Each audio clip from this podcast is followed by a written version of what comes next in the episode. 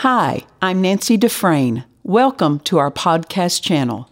We know you'll be blessed by today's message. I learned early on that if I was going to succeed in this new life that I was living, serving God, loving God, that I was going to have to understand that God knew more than I did. And I had to understand that the church that he put me in, he put me in it because it was going to help me. It was designed to help me. And then when God connected us with Dr. Dufresne, it was a rescue for us. And so I realized for us to go on, this is vital to our life. And so that's why we're here, because we still understand that God hasn't changed his mind. And for everything that we're going to do in the future, this is where we need to be connected and get our supply. So it is an honor and a privilege to be in the meetings and to deliver the word to you all this morning. First of all, I want to give you a little bit of a background so that before I get right into my scripture, so that you can understand a little bit why I am the way that I am. So you can understand the intensity. I was raised in a home, and I always tell everybody, we did not know that it was dysfunctional until we got into about the 7th and 8th grade. Because then they started talking to you a little bit different. You know, from kindergarten on to 6th grade, you know, they're not talking to you about making choices for your future and everything. It's all about, you know, get your homework done. In 7th and 8th grade, you know, you have different classes and, you know, they're just talking to you in a different way. And so then they start telling you about life and politics and all that. And so then they start telling you about how, you know, a family should run and your parents should listen to you. And, you know, you sit there and think, well, my parents never listen to me, you know. And so, you know, we would come home and try to discuss this with our parents at the dinner table.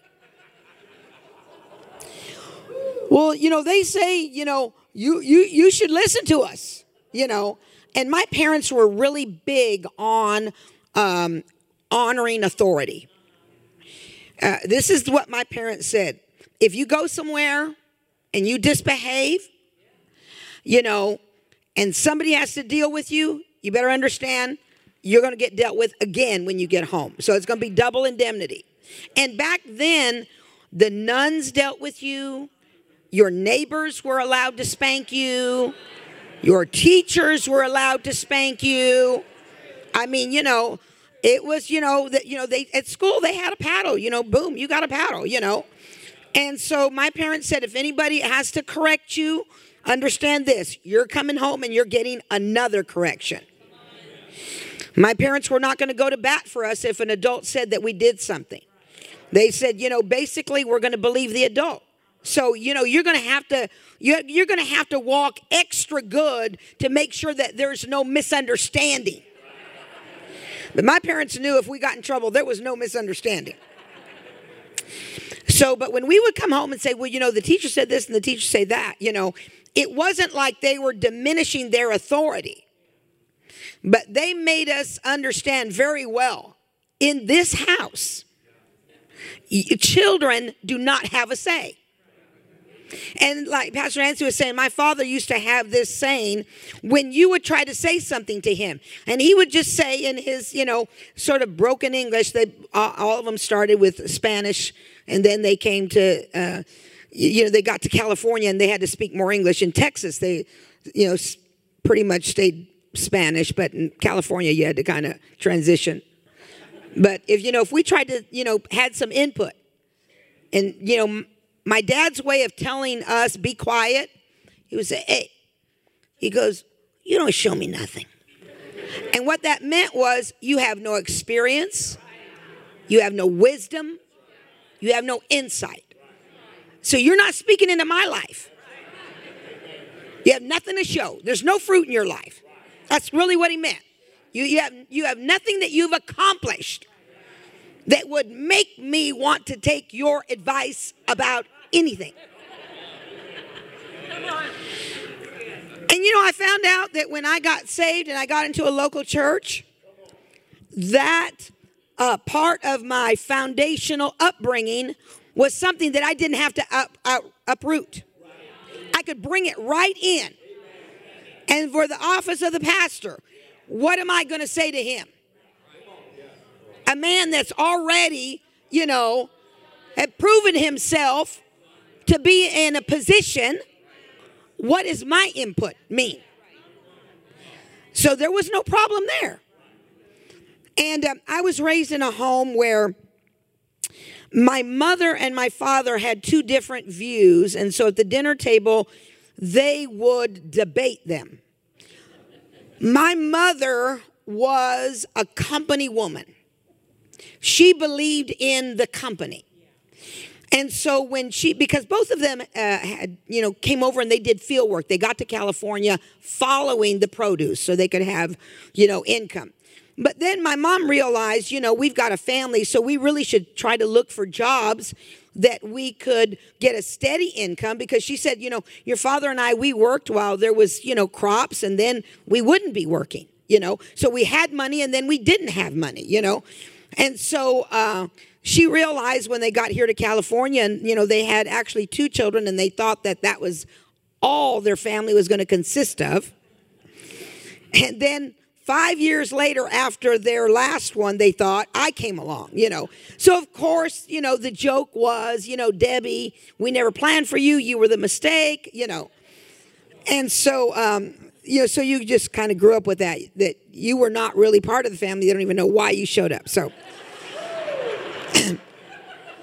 but, you know, listen, I have no scars about that. It has helped me through life. So, so when they got here, my mother, you know, she started to talk to my father and tell him, you know, we need to get us some good jobs. We got a family, you know, we need to get a home. And so they did that and they got jobs. And so my mother got a job at a poultry processing plant. And my mother was so grateful for that job because it was helping raise her family by putting food on the table and helping to keep a roof over our heads.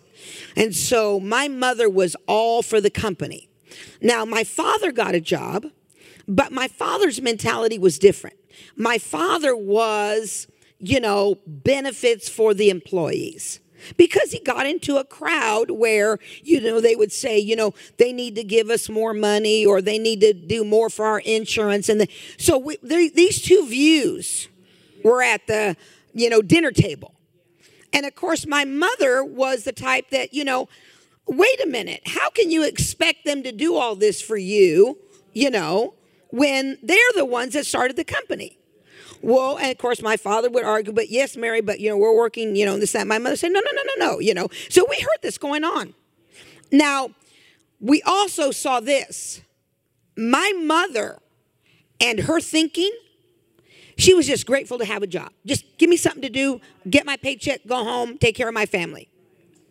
But because my mother loved the company, if they asked her to do something else, she would gladly do it.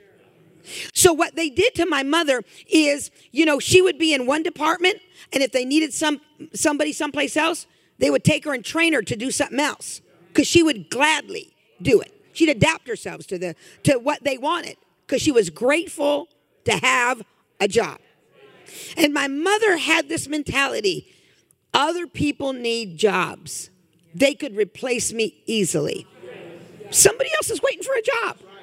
And if I'm going to keep my job, I need to adapt myself to what my employer wants. So as they moved my mother around from department to department and would train her, whenever there came an opportunity for advancement, they would look around and they would see, you know, all of the, you know, experience she had in different departments. And so they would elevate her. And my mother didn't want to be elevated. My mother didn't want to be promoted. She didn't like the responsibility of being, you know, like a lead foreman or, you know, or a supervisor or, you know, she didn't like that. But she would do it because they would tell her, so-and-so retired, so-and-so left, Mary, we don't have anybody else. Or could you do it until we find somebody? And, of course, they would never find anybody else because my mother would do it. So what we saw was my mother, because of her love for the company, she and her faithfulness, she would get promoted. Now, what we saw about my father is that promotions, he was a hard worker, but promotions were slower, and he never went to the height that my mother went, because my father had the mentality that really the company should treat their employees right. So he got in with some union people, and you know, you're a shop, a shop steward, something like that. You know, kind of like back the people. Now, don't get me wrong, my father did get elevated, but it took a lot longer. Because, of course, you understand, somebody with that mentality, you got to make sure, you know, that they're not going to come and try to take something from you. You know, they're not going to try to be putting claims on you all the time that would cost the company money. And that's what my mother used to say. She'd say, you understand, when people get hurt, that costs the company money. You know, and so my father would say, well, yeah, but you got hurt on the job. Yeah, but, you know, think about this. If everybody did that. Now, see, these are the conversations that went along in the house. But we saw. Dad did get promoted because he was a hard worker. He knew field work, and he liked to work. But he never got the promotion or anything to the degree that my mother got. Because my mother loved the company. My mother was grateful to have a job. My mother realized, you know, they didn't have to hire me. And so there wasn't a mentality of entitlement in her. And of course, my mother really was the stronger influence in our life. And so she taught us that. When we were younger, my mother would tell us, you know, when we had relatives that had children and they would need a babysitter, you know, they would say, you know, we'll pay them. And my mom said, no, we're family. You don't pay family. And she would say, you don't pay family because one day they're going to have their family, and they're going to need somebody to help them with their family. So we don't swap favors for money. There's no money in family. So my mother said, and really what my mother was teaching us is, listen, what you sow, one day you'll be able to reap. You do for them now because they need help, and somebody will be there to help you when you need help. And it won't always be about money. And so she instilled that. You know, that's part of the foundation of my upbringing that formed my thinking, that helped me in making decisions. I didn't like to babysit other people's kids. I just didn't like to be in other people's homes and stuff like that. And so, you know, one of the neighbors came one day and they said, you know, I noticed you have, we had military all around us. There's a big military base, a training base where we lived. And so there were all kinds of people from all over the place, you know. And so there was a couple, and they had been transferred in, and they had been new. And so they came and they saw, you know, that, you know, we'd be out in the front yard, and this lady knocked on the door, and she says, I know you have two daughters.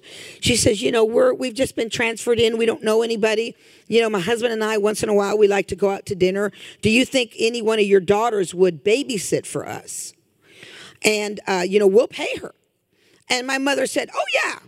Debbie will babysit for you, but you don't have to pay her, you know, because, like, you know, we're neighbors, you know. And so I thought, oh, geez, Mother, I don't want to go. I want to go to some stranger's house and, you know. And so my mother would say, no, she'll babysit, you know. Well, okay, you know, we're going to go Friday and whatever. But my mother, before I went over there, my mother said to me, now, you're going into these people's house. They're strangers. You don't know them. So you behave yourself. She says, they are asking you to do a job. She says, so if you're babysitting, you're not on the phone. If you're babysitting, you're not sitting in front of that television. And she said, let me tell you something. You don't go into other people's rooms. You don't open drawers. That's their house. But if you see dishes in the sink that need to be washed, wash them. You see laundry somewhere that needs to be folded? Fold it. You know, and I'm looking at my mother like, what? She said, because if you do that, you'll always have a job. They'll want to ask you to do it again. And, of course, they did pay me. You know, I thought to myself, well, I don't want them to ask me to do it again. But anyway, so. But that's the way my mother was. And, you know, that was in the foundation of my upbringing, my thinking, my mentality. And so when I got saved, there were a lot of things that were not a temptation to me that people have stumbled over because of my foundation, my upbringing. My mother, the company, in the early days before it became a corporate company, it experienced a fire in one of the plants. And so for a time, I don't know exactly what time, I tried to ask my mother, but it was supposed to be something that nobody really knew about, although we knew in the family. And my sister, who did work at the company, said it was true. There was a time when the company, they had a fire, and before they could get the plant redone and ready to go again, I think they leased another plant. And really, because it was a small company starting, they weren't as big as they ended up being. They, for a time, they couldn't pay some of the employees, and so they asked people that if they could work until they got everything going. And my mother volunteered, and she worked for free. Don't get me wrong, it wasn't a year or whatever, but she did for a time because she felt like, you know, this company has been good to me. Why can't I return? But again, she was for the company. If I help them get back on their feet, I'm going to have a job here. What my mother didn't know is that she put in about, I think, 36 years, and then she retired, and only because my father had open heart surgery and he was going to retire, and she just felt like, you know, we're young enough to still, you know, enjoy our lives together and, you know, slow down a bit. So right before she retired, a few years before she retired, everything had switched, and everything had been very, you know, automized, and now they were doing things by charts and graphs, sales, it all went like that. So there were a lot of more educated people coming in to be your superintendents and your supervisors and all of that. And so my mom realized it's changing, and it's time for me to step aside, to let these young people do what they do best. So, so she asked them, you know, if she could transfer to do something easier. And so they gave her a position. My mom worked nights for 36 years. Which is like, you know, midnight till, you know, 9 or 10 in the morning. And she loved that shift. And so what they did, because they thought this would be a benefit to her, they put her on days. And so she almost kind of got like her feelings hurt a little bit, like, oh, you know, I wanted something easier, but, you know, maybe they're upset with me. They put me on days, because that was not her preferred shift. So she went to one of the bosses there, and most of those bosses, she trained them. So she asked him, she says, have I done something wrong? And he said, no. And she says, well, you put me on day shift. And he said, are you kidding? And she said, no. She goes, he said, we thought that would be, you know, a benefit to you. You work normal hours, you know. We weren't doing it because, you know, it was kind of a reprimand because you wanted to step down. We thought it would be easier for you and you would enjoy it. And she says, no, I like my shift, you know. And then he told her something that she did not know. She says, he says, I don't know that you know this or not, but the owner of the company that actually had hands-on when she got hired. The owner of the company, when he turned it over to his sons, he left a stipulation that you were unfireable and your salary could never be brought down.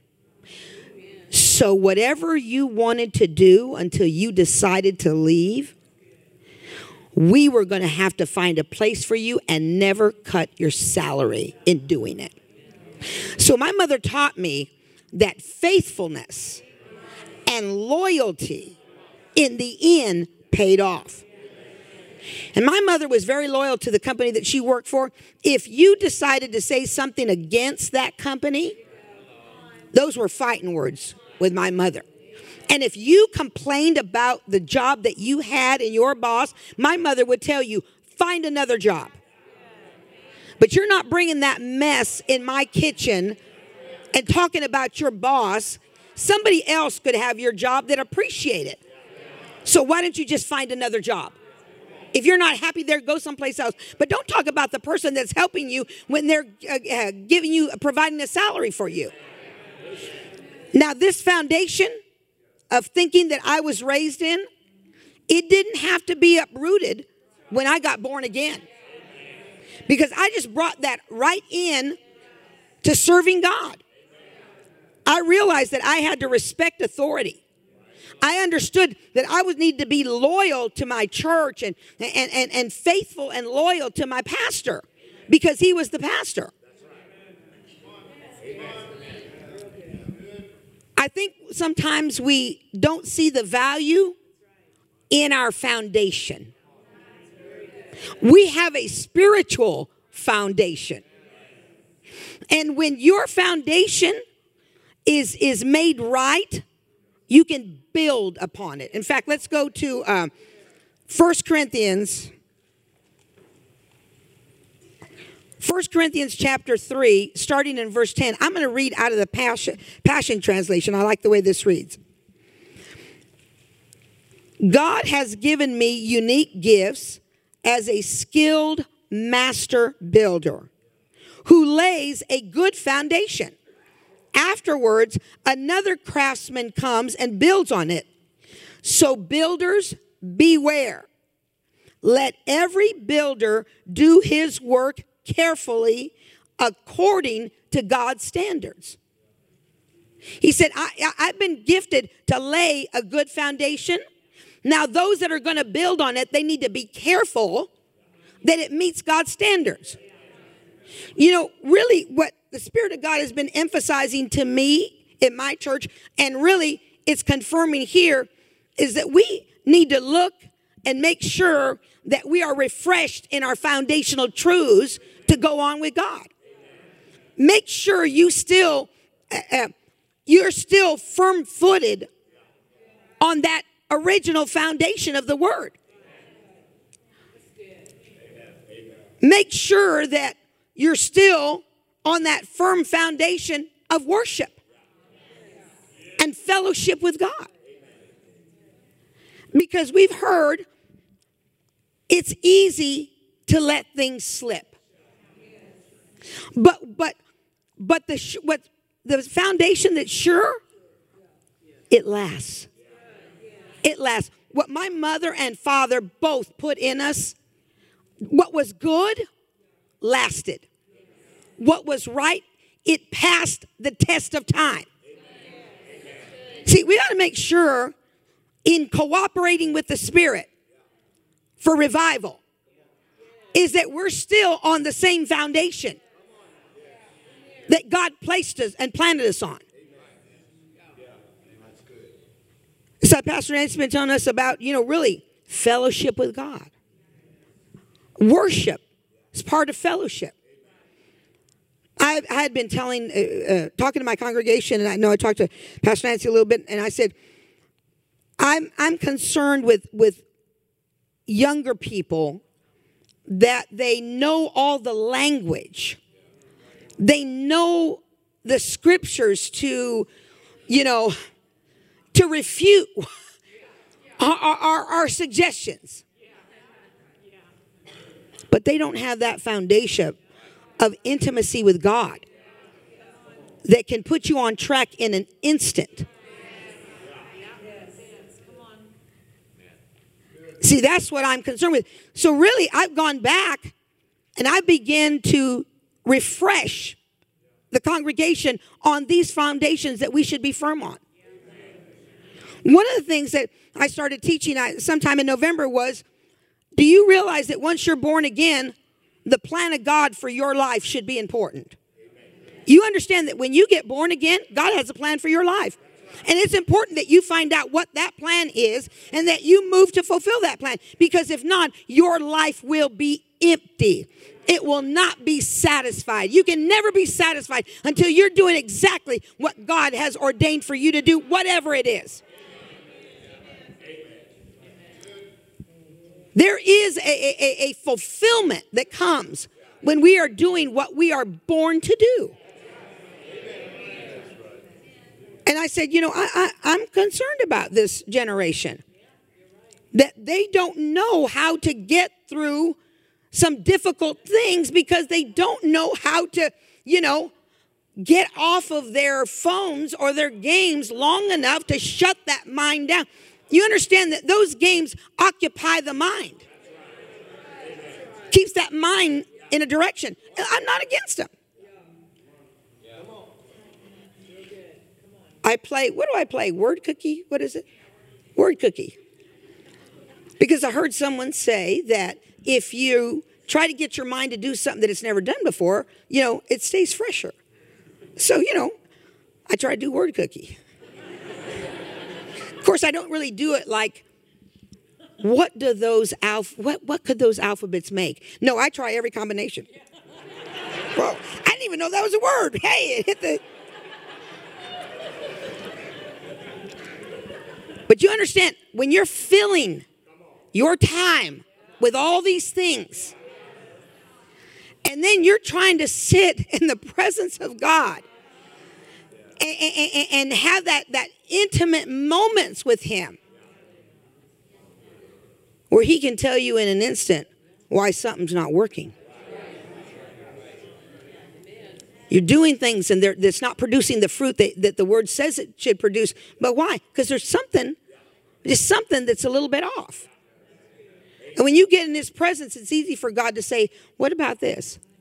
The Spirit of God recently, as I'm making my, my faith confessions and thanking God for the things that I have petitioned, He said to me about some verses of Scripture. He says, you have used those verses a lot in taking up offerings.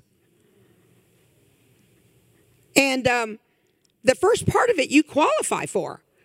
But He said, the part that it talks about receiving, He said, you don't have that in you as well as you think you do, or it would be producing more.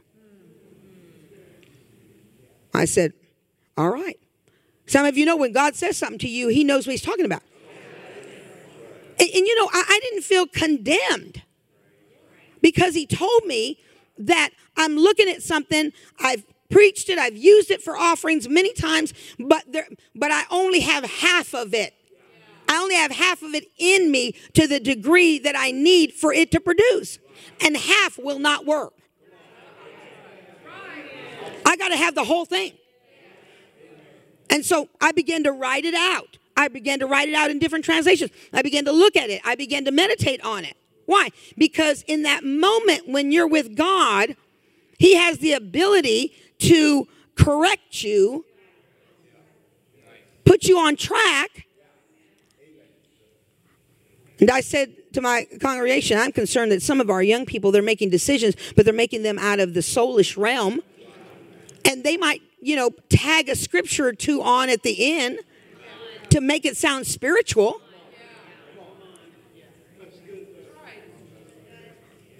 But it's not the path of God for them. And of course, it's like Dr. Frayne said, when someone says, well, God said... it's like period, the end. I'm not listening to anything else you say. And then you just finally have to say, well, just go on with your bad self. What I'd like to say is what my father said. You don't show me anything. Amen. So it says here,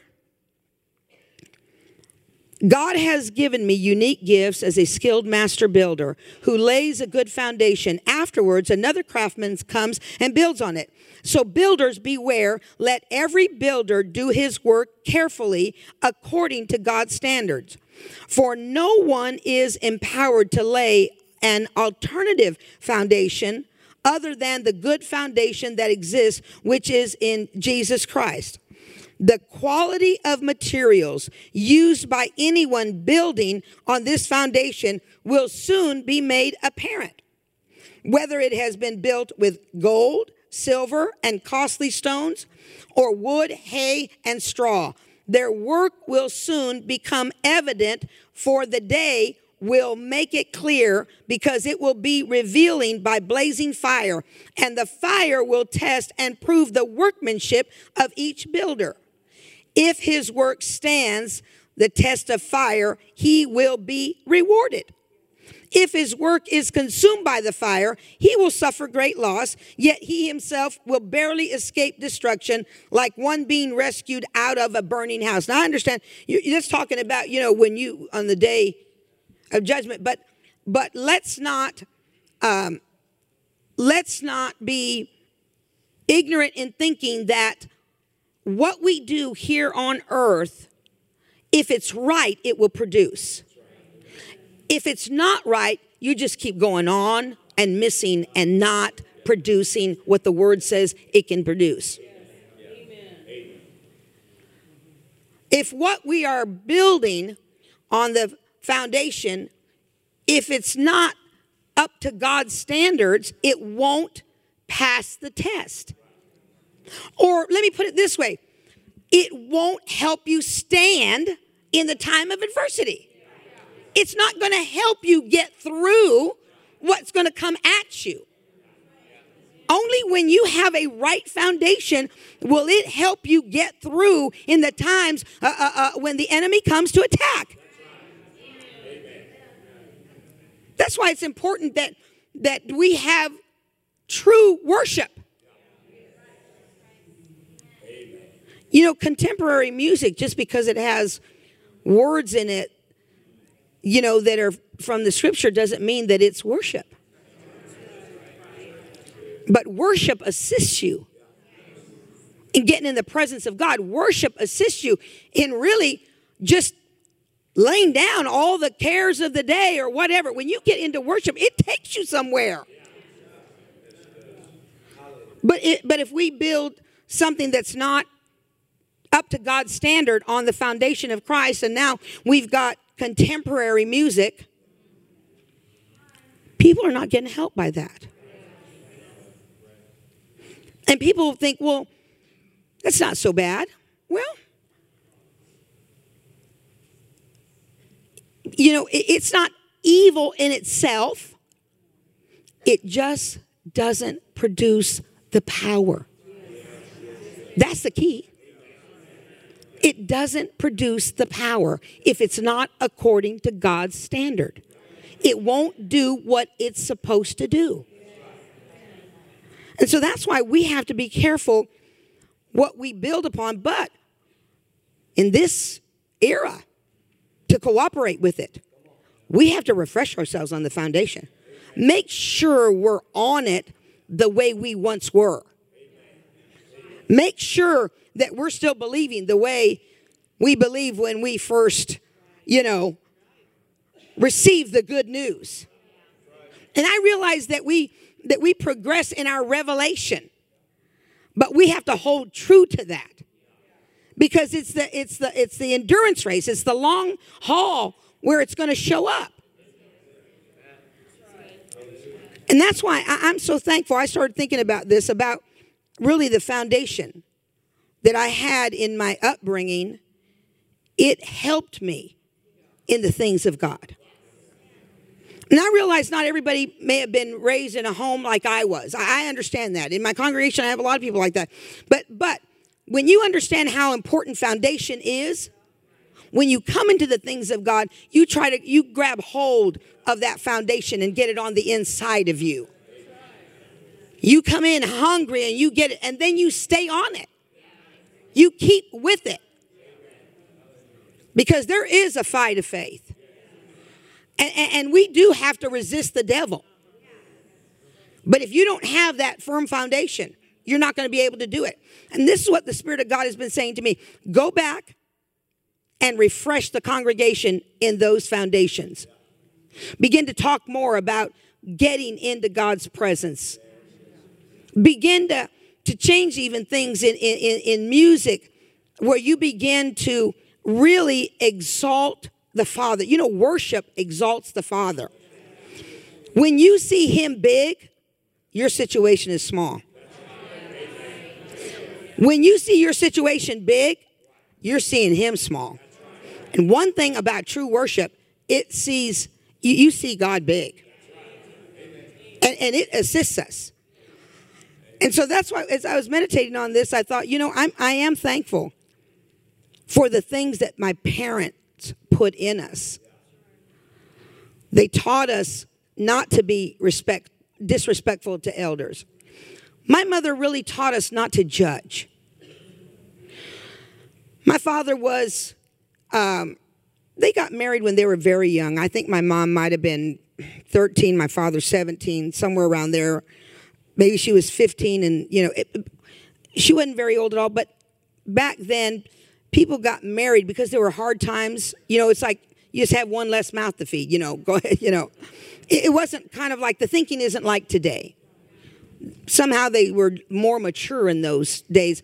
My father actually got into the military at 17 because he lied on his birth certificate or something. And so, but he went into the military really so that they could eat, so that he could get a job where there were meals. I mean, that's the background that they came out of. But my parents, you know, they taught us that you respect positions and authorities. My father, he was young, and, you know, he was a partier. And sometimes, you know, when he went partying, he'd forget to come home at dinner time, and might not come home until late.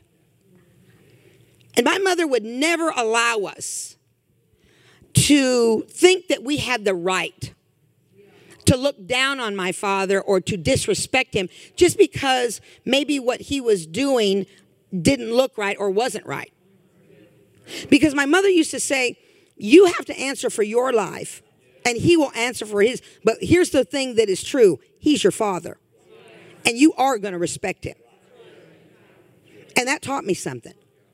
I might not have in those days agreed with everything he did, but it didn't give me the right to disrespect him because he was my father. So when I came into the church, the pastor didn't have to do everything the way I liked it for him to have my respect and my regard. I didn't have to understand everything that, every decision that he was making. Because my mother had trained us. When someone has a position, you regard that position. Because you don't know everything. You don't know the whole story. You don't know what causes people to do what they're going to do. So my mother really helped us in trying to keep us from thinking that we had the right to judge someone and then to mistreat them because their behavior, you know, wasn't to our liking. That didn't hurt me when I got saved. That helped me. It helped me to learn that God, you know, put me in a place. And he put me in a place to be under a shepherd that was going to deal with me the way I needed to be dealt with. And so a lot of things that were temptations for people, they might come to my mind, but I always remember, well, my mom always taught me, it's none of your business. It's not your business. I remember this one time, the pastor was a visionary, and he wanted to... he was getting ready to pioneer some churches in another city, Northern California. And so he was going to have a big conference, and he actually had some speakers come in, very well-known, that were really contemporary in that day, in the 90s, early 90s. It was going to be a big conference. And it was going to be a real, real stretch for a church our size. But he wanted to do that because he was going to launch the church. So he wanted to gather some people with a meeting, and then from there let them know we're starting a church in this city. And, you know, and that's what he was doing. And so, of course, you know, it was a huge budget. And I was the bookkeeper.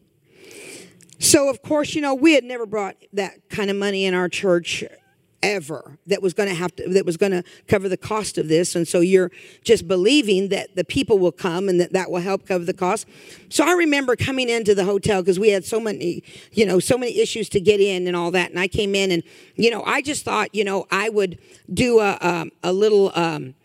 what would you say, like reconnaissance with God. I just thought, I'm going to just make sure I'm okay with him so that this thing goes well. Because in my mind, I'm thinking, I just don't even know how we're going to do all this. So I said to the Lord, I said, I'm walking in the hotel. You know, I have to make all the room arrangements for all the speakers and travel and all that. I said, now, God, you know, I wouldn't do this. Meaning, I'm asking for your mercy that everything gets covered, because the responsible person that I am, now I didn't say that, that's what I'm thinking. I would not do this. Size of our church, the amount of all that. And I was surprised at what God said to me. He said, that's right. You wouldn't do this. That's why he's the pastor and you're not. And he said to me, what good will it do if the bills are not paid? He said, why don't you just get into agreement with him and see everything covered? Right away, God checked my thinking that was not in unity with the man that he had put over my life. Because what he's saying is, at the end of the day, if it's a flop, who is going to have to try to figure out how to pay these bills? You. I mean, I'm the one that's doing the books. I'm the one that's going to be taking the phone calls or whatever. So what good would it do for me to be right? I wouldn't have done this. Why don't you agree with him? Get it taken care of. I mean, isn't it better for everybody? And, you know, God would check my thinking like that. But I know that he did because I had a foundation of a mother that said, you know, your thinking isn't always right. And so I said, Lord, forgive me. I am in agreement with this. You know, and you know what? Everything got done. I mean, it was a miracle. But I learned something there. You have to get your thinking in line when someone's moving forward, because if you're not in the head position, God's honoring what they're doing. And it'd be better for you if you were just in line with it. And again, I would hear things a certain way because of the foundation. How important is our foundation in Christ? Brother Copeland was talking about the covenant. And you know, I was listening to the services back in the room, and he's talking about, you know, Jesus is standing with us when we release that word. I mean, it's part of the covenant. And if we had a greater revelation of that, we'd be producing more. And that's what God is saying. Get back in and get that truth in you bigger, and you'll produce more. And that's what God has been saying to me, because we're getting ready to go to purchase land and to build a building. And the first thing when I realized it was the time, and that was several years ago, I realized my faith has to now be increased. And to increase it, I've got to start hearing more. And so I told my congregation, in preparation for moving forward, I am making a point to hear even more than what I've been doing before, because it's going to take more to go forward. And isn't really that's what God's saying to us? It's going to take more to go forward. And so this is why I am so thankful in just meditating on the foundation that I had in my upbringing. And it makes me realize how important it is to get the foundation of the principles of the word so strong in me now that no matter what, we don't veer from them. That once we know what God has said, we move out after what he said. It doesn't matter what it looks like.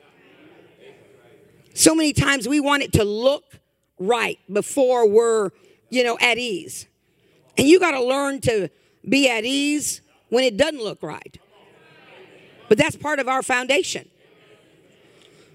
And if what we're putting isn't meeting God's standard, it won't produce the power that we need. It won't produce the results in the lives being changed that's so necessary for them. Because there's coming a time when people are going to be looking for a place that's got the power that will deliver, the power that will heal. I mean, people are going to get, you know, with all of this, the medical issue and everything, people are going to get more desperate for healings. They're going to get more desperate for soundness of mind. Because you understand, anytime you have any kind of area in your life where you don't want to harness your flesh, they're trying to give you a pill for it. They're trying to call it a disease instead of a lack of restraint. So you understand, people are being medicated a lot more than they've ever been before.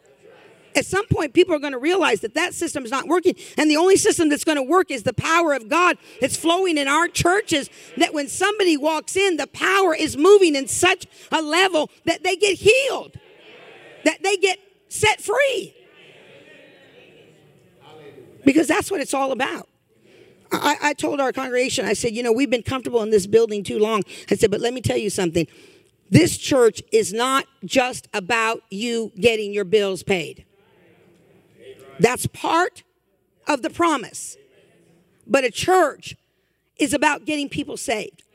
A church is about reaching out to other people. Now, let me, and I told my congregation, you need to understand, the reason that we move forward is because there's more lives that God wants touched. So when you come in just to get your bills paid, you're missing something.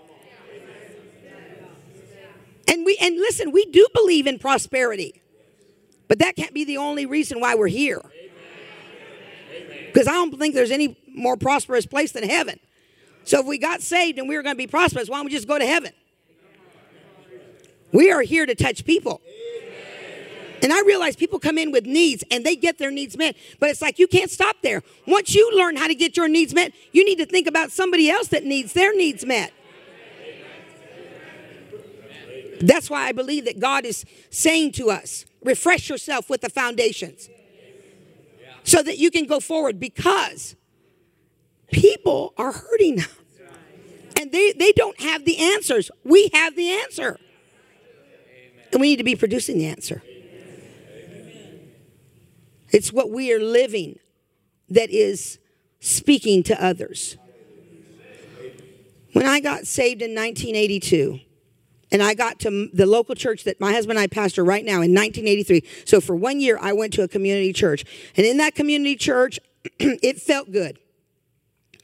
Because I'd never been in a church where they preached to you. So it felt good. I felt loved. But in a year of being there, I realized I wasn't changing like I should be, or like I thought I should be.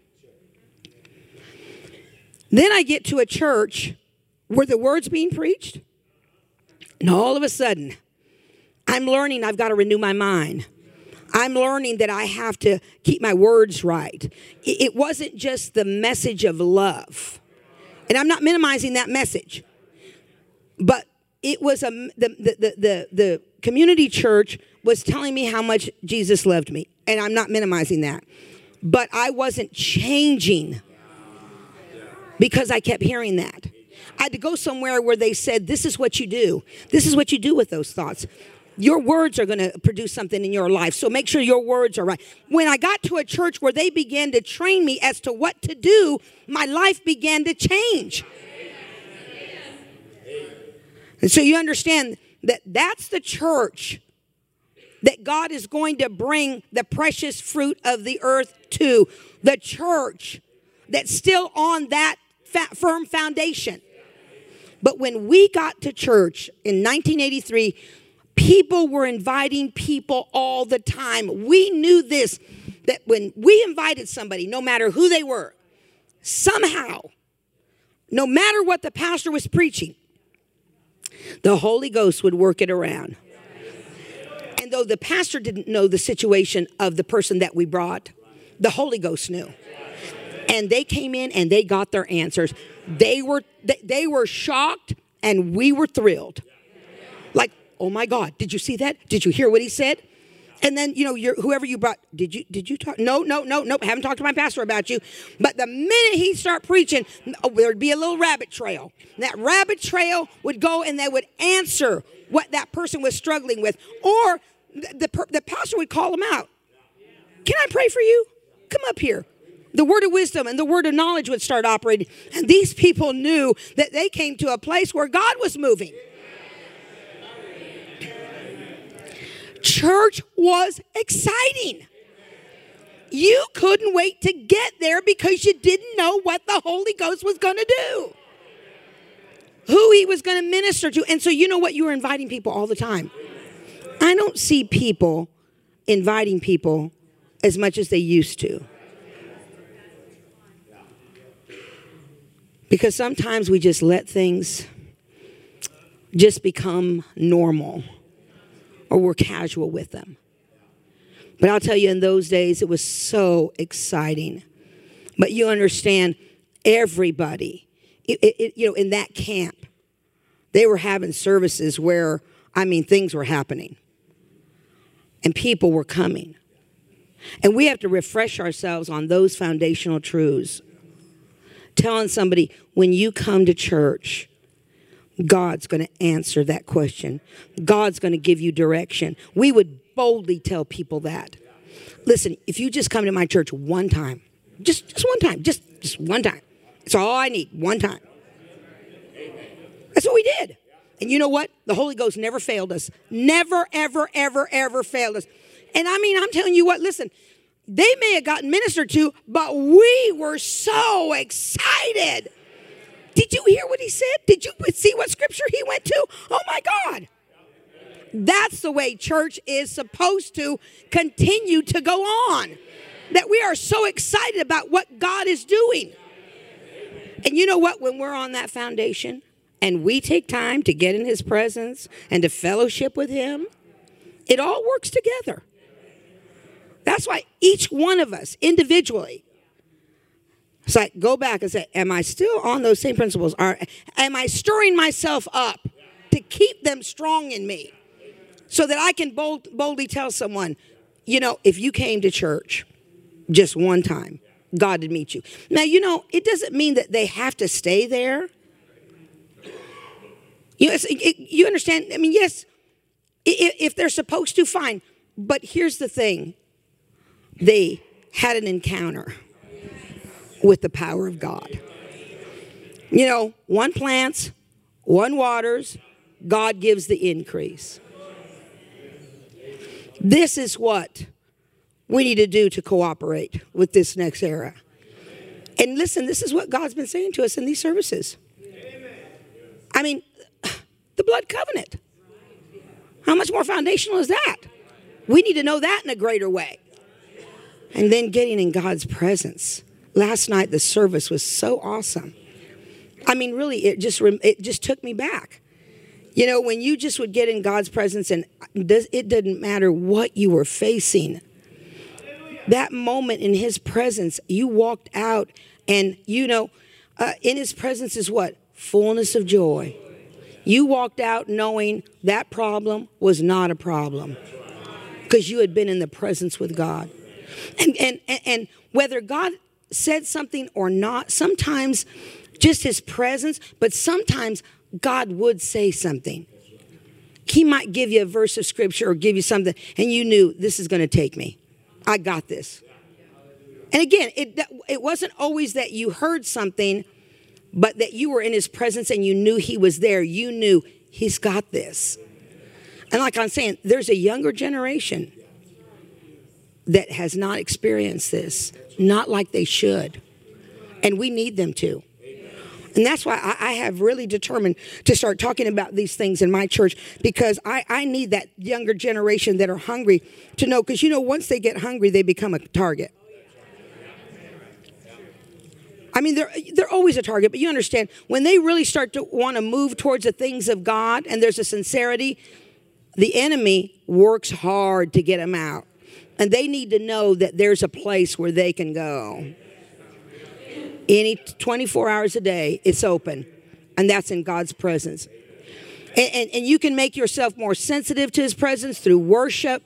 You know, you can worship him. You can come with a heart full of gratitude. There's all kinds of ways that you position yourself to get into God's presence and be more sensitive to what he's saying. And then we walk more accurately. And then it's like Dr. Dufresne used to say, you know why people are using other vices in their services? Because they're not full. You don't need anything else when you're full. The word is enough when you're full. The preaching of the word in a service is enough when you're full. Your worship service is enough when you're full. You don't have to, you know, entertain people when we're all full. Because I'm going to tell you something, not being disrespectful, but when we come full, the Holy Spirit entertains us. How he moves. You understand? I'm not trying to, you know, be disrespectful, but how he moves, you're just like going, oh my God, this is wonderful. And that's why we need to go back, because a good foundation lasts. And if we build it on something that's not lasting, we're not going to complete the course that God has for us. Amen. Amen. Thank you.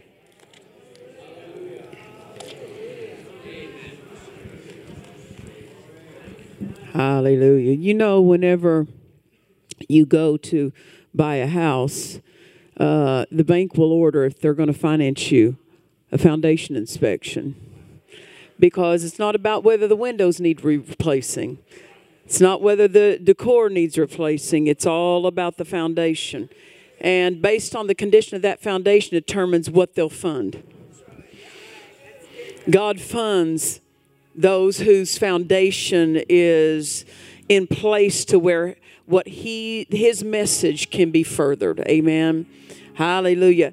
I think the thing we have to understand is in this revival, because Ed said when he saw that wave, he saw years ago, he saw this, had a vision of this wave, and he said in the wave, he saw buildings, he saw equipment, he saw everything that was needed that if we stayed in the wave. And God is going to use very dramatic ways of getting us things that we thought that they're going to bypass the normal process.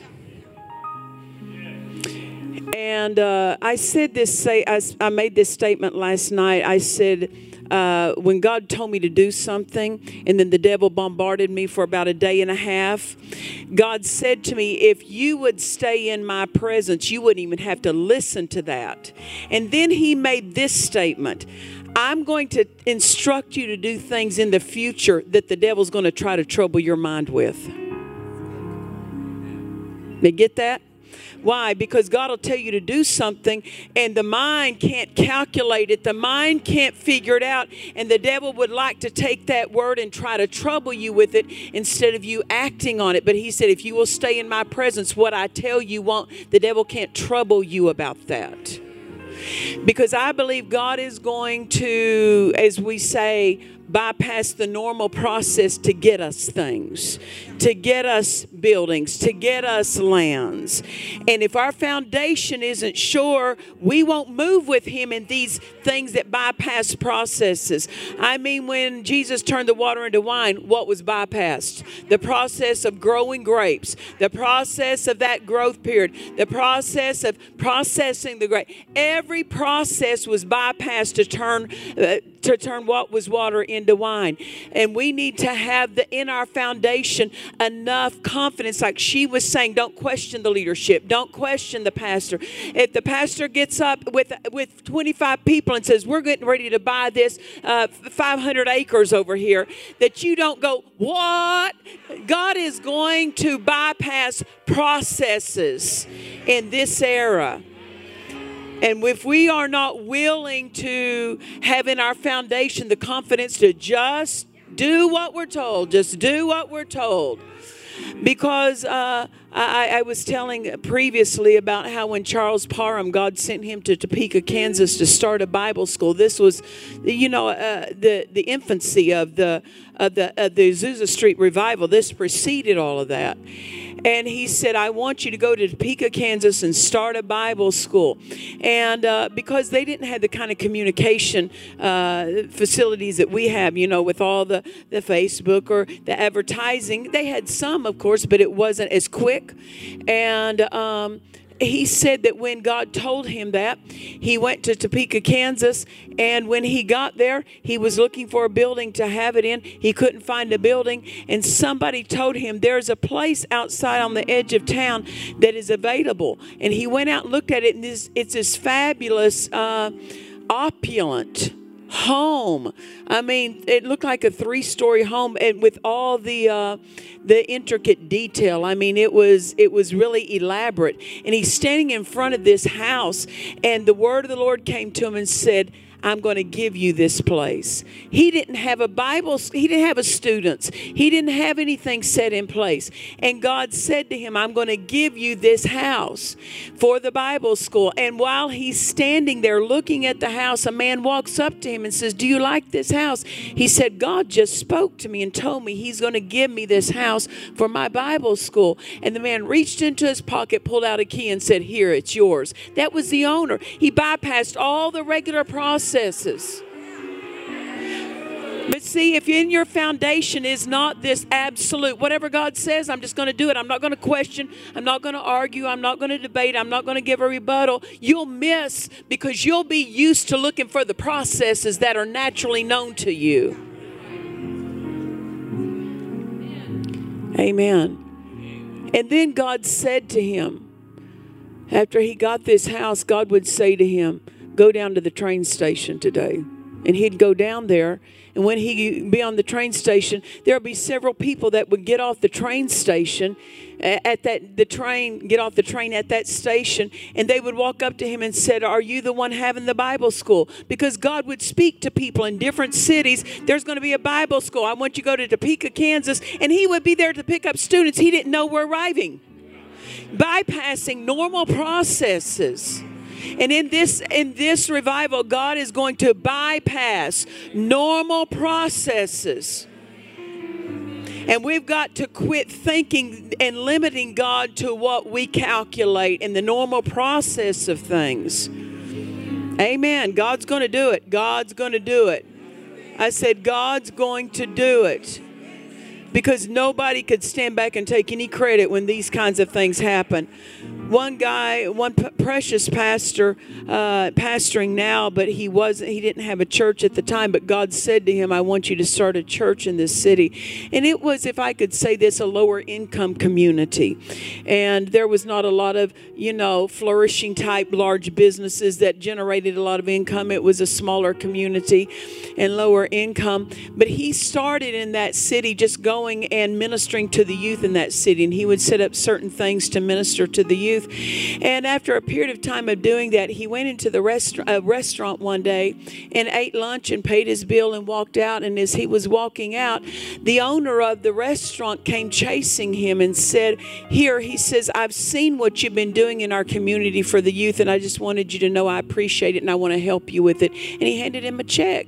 Well, he handed him an envelope. He said, well, thank you very much. And so he got in his car and he opened the envelope, and when he did, he opened it up and he saw a $100,000 check, and he put it in his pocket. Just somebody, he didn't even know the man, and he put it in his pocket, and God said, look at the check again. He pulled it out. It wasn't $100,000, it was $1 million check. He just wasn't used to seeing and reading. And with that $1 million check, without a congregation, went and bought a building and started a church. God bypassed the normal process of fundraising and, getting the people on board. Nothing wrong with that process, but God's not limited to that process. Pastor Dave, I want you to come up here if you would. Share with this congregation about what God did with you for your building. This precious pastor and his wife, come on up. They are in Warner Robins, Georgia, and I don't know how long you've been pastoring altogether, but let them know about that testimony. Sure. Talk about bypassing the normal process.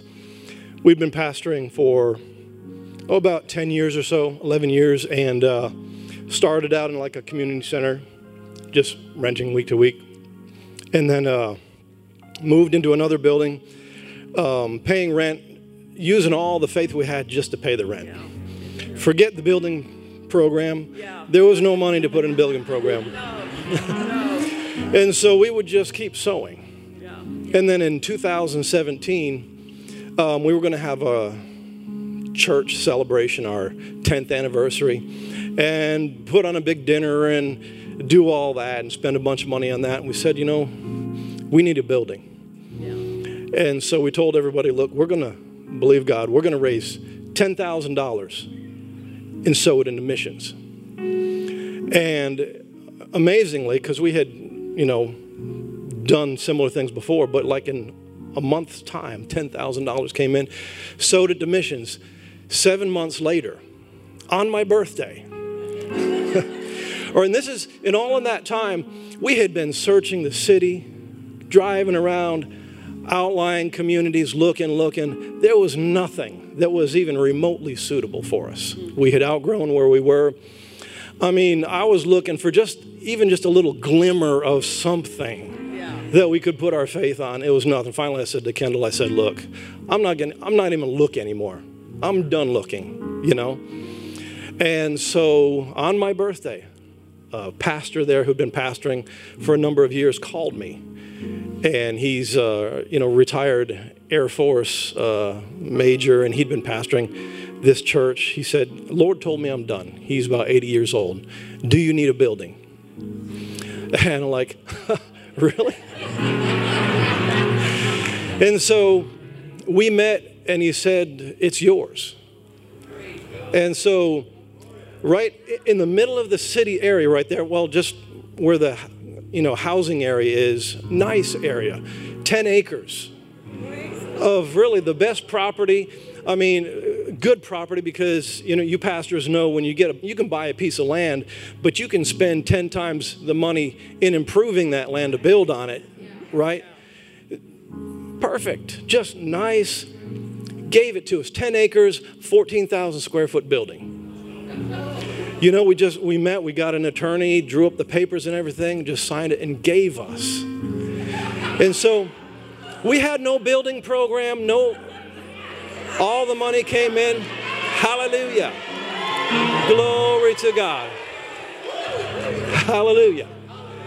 And so it catapulted us financially 20 to 30 years ahead from where we were. When you consider, building payments and, all the processes that you would go through to acquire land and build a building and all that. One phone call, and you're there. So, hallelujah. Hallelujah. Hallelujah. Hallelujah. Now, can I tell you this? Some people would want that just so it's easier on them. If you got that mentality, God won't use that approach with you. God's not trying to make it easy on your faith. God's going to do what's best for your faith. But you understand this, for 10 years of faithfulness, for 10 years of when it looked like it wasn't reaching things that were in their heart, Dr. Sumrall made this statement, and it's so true. A church is not a church until it's at least 10 years old. Why? Because you have to weed out the quitters. You have to weed out the pastors that are quitters. You have to weed out the leadership in your church that's quitters. You just have to weed out the quitters. Not to say you can't advance during those 10 years, but don't become disheartened early on, because God is proving people. Amen. And you can be seated. The thing I want you to understand, when you hear these things of bypassing processes, it's not just so you won't have to use your faith. If you take that mentality, God, it's not about a welfare mentality. Hand me something for free. God's not feeding that. Amen. But let's not limit God. We're going to see God do some things that are only things that He could do. Praise the Lord. Hallelujah. But if we in our foundation is not these things that she's talking about, and we're not holding to them, we won't be in position to take hold of these things He offers us in this era. Hallelujah. I tell you what, check your foundation. All the time, check your foundation. Go back, fortify it. That's one thing that we so appreciate about Dad Hagin. He was always feeding us things that would help us tend to our foundation so that we could go further. Amen. Hallelujah. Praise the Lord. Praise the Lord. Well, we want to be a blessing to our guest ministers this week. So let's go ahead and let's prepare to give an offering this morning. We want to honor what we've received this morning. Amen. Hallelujah. When we say check your foundation, can we say this? Look at what we've let slip. What have we not been emphasizing that we need to pick it back up? And as Dad Hagin would say, he said, sometimes we step in, then we step out. We step in and we step out. We're going to have to just step in and stay in. Amen. Hallelujah. We trust you've enjoyed this message. Visit us at DufresneMinistries.org to learn of our upcoming meetings, share your testimony, become a partner, or visit our online store. This program has been made possible by the friends and partners of Dufresne Ministries.